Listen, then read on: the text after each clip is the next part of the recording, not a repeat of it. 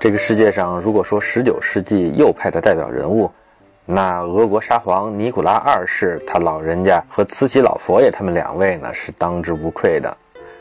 如果这个说的太远，在当代，如果你说英国王室代表着传统秩序是右派的图腾，那大概问题是不大的。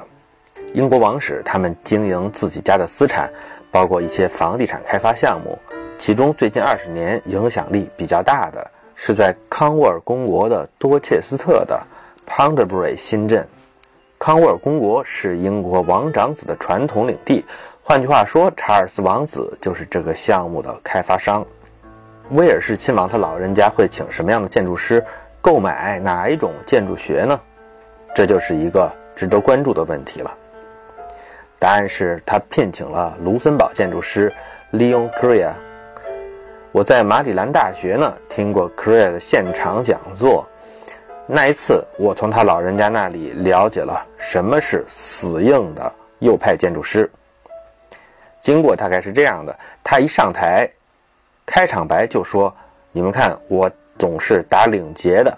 有人说呢，只有纳粹才打这种领结。”当然，他的本意并不是说自己是纳粹，他无非是觉得左派给他扣帽子是很委屈的。有人把他和纳粹联系到一起，是因为他的建筑风格属于新古典风格。这个风格呢，恰恰就是德国纳粹在他们的重大项目中所运用的。这个画面呢，大家可能并不陌生，在。纳粹的宣传影片《意志的胜利》里举行盛大游行的广场，就是在纽伦堡的一个这样的项目。纳粹的战争部长 Albert Speer 原本呢是一位很有造诣的建筑师，他设计了一系列的建筑作品，但是因为他是纳粹战犯，很少呢有人来严肃地讨论他的建筑学。而 Leon Correa。专门写书关注 Albert Speer 的建筑学。当然呢，我们并没法因此说 c r e a 就是纳粹。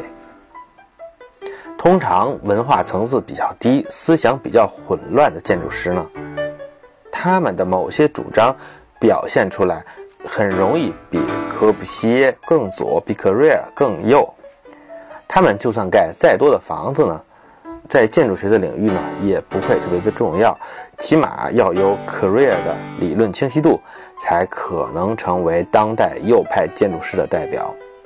我们先看 career 出身的国家——卢森堡大公国，它是世界上最小的国家之一，几乎是欧洲封建邦国的一个化石，也是最富的国家之一。二零一七年人均 GDP 接近十一万美元。我们不来生拉硬扯，说这样的国家呢，天生容易诞生右派的建筑学。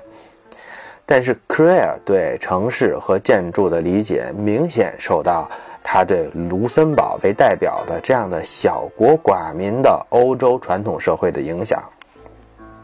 关于城市 c r e a 的理想，他把它称之为欧洲城市 （The European City）。他认为城市不能大，要很小。你可以有辆车，但是你平时不需要开。在这个城市里，你从一点走到另外一点，最多也就是十分钟。这样一来呢，这种城市的直径也就是一两公里，它的面积最大也不过就两三个平方公里。而且呢 c r e a 他极其的讨厌高层建筑。他为什么讨厌高层建筑呢？这是 Korea 的一个比较精辟的观点，这个坑比较深呢，我就先留下不说。因为这样的城市里密度不太高，Korea 主张的这种城市的人口呢，最多呢也就不过是一两万人，也就相当于一个镇的概念。这样的城市里，住宅、工作场所、公共建筑要混在一起，就业岗位的数量和居住人口的数量要基本平衡。他认为呢，如果人口突破了这个规模，也不能在这个小镇的基础上扩张，而是呢要另起炉灶，再搞一个类似的小镇。各个小镇之间呢由绿地或者是水系来分隔开。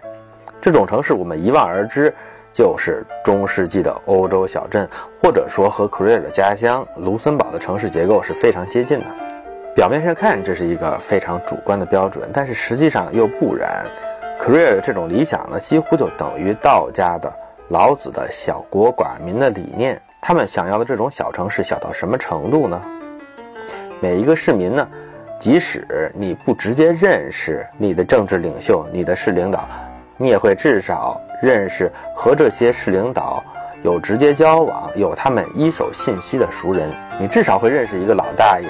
他说：“什么市长啊？那个小子呢？我从小看他穿开裆裤长大的，那小子没傻，傻乎乎的，就是一个实在，工作勤奋，不会骗人。”换句话说呢，群众很容易了解其领导的人品和才能。这种小城市呢，很大程度上是一个熟人社会。人们处于一种反复博弈的关系之中，各自的处事方式处于一种相对稳定的状态。在互相了解的人民之中呢，组织成本就比较低。大家都知道这个世的贤者、廉者、无勇者是谁。教会长老负责教育，教育的内容呢也主要是传统道德。有钱的人需要承担一些社会救济的责任，相应的这些所谓的善人也会得到。一定的政治权利，贤明有德之人要负责仲裁邻里纠纷，承担民间法院的责任。在克瑞推崇的这种小城市里，政府小到几乎是隐形的。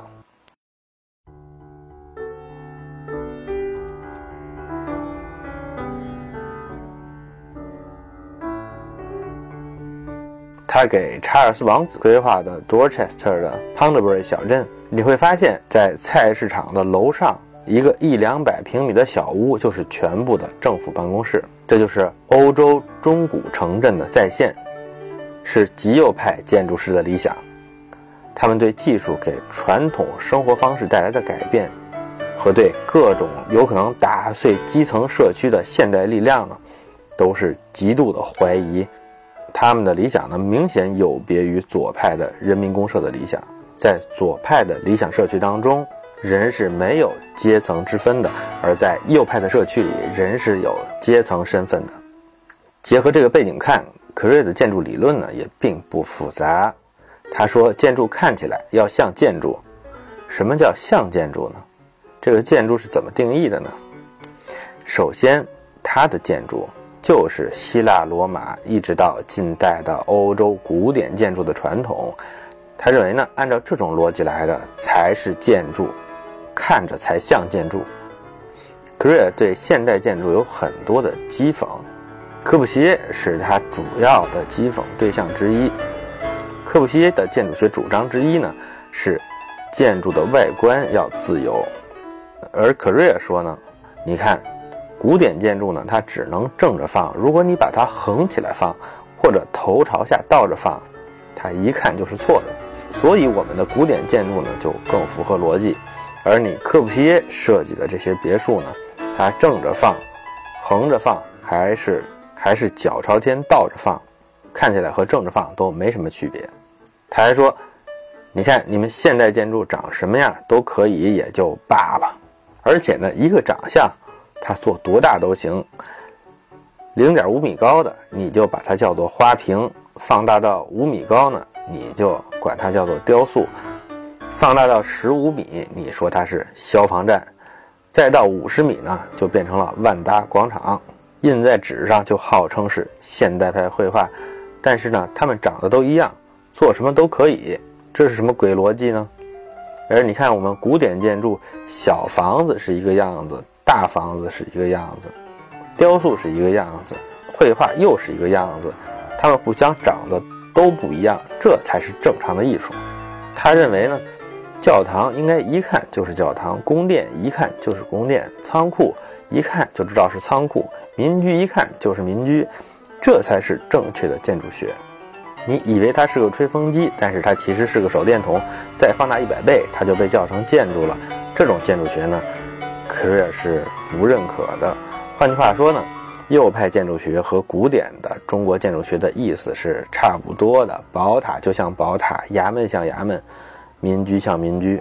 一个社会机构的建筑呢，应该能够反映这个机构的性质，一个人的家应该能够反映他的财富和社会地位，而不是像科布西耶的那种全巴黎的人都住在一样的塔楼里。对 c r e 的建筑学最主要的批评是他无视现代技术。事实上，现代技术已经严重地改变了古典建筑的建造逻辑。当代建筑当然不必还是长得古代的样子，这是显而易见的。汽车对现代城市的影响更是剧烈的、不可逆的。但是如果我说克瑞真的不懂这些，那也不太可能。他的原教旨的欧洲古典建筑学主张，是故意要树立一个右派建筑学的地标。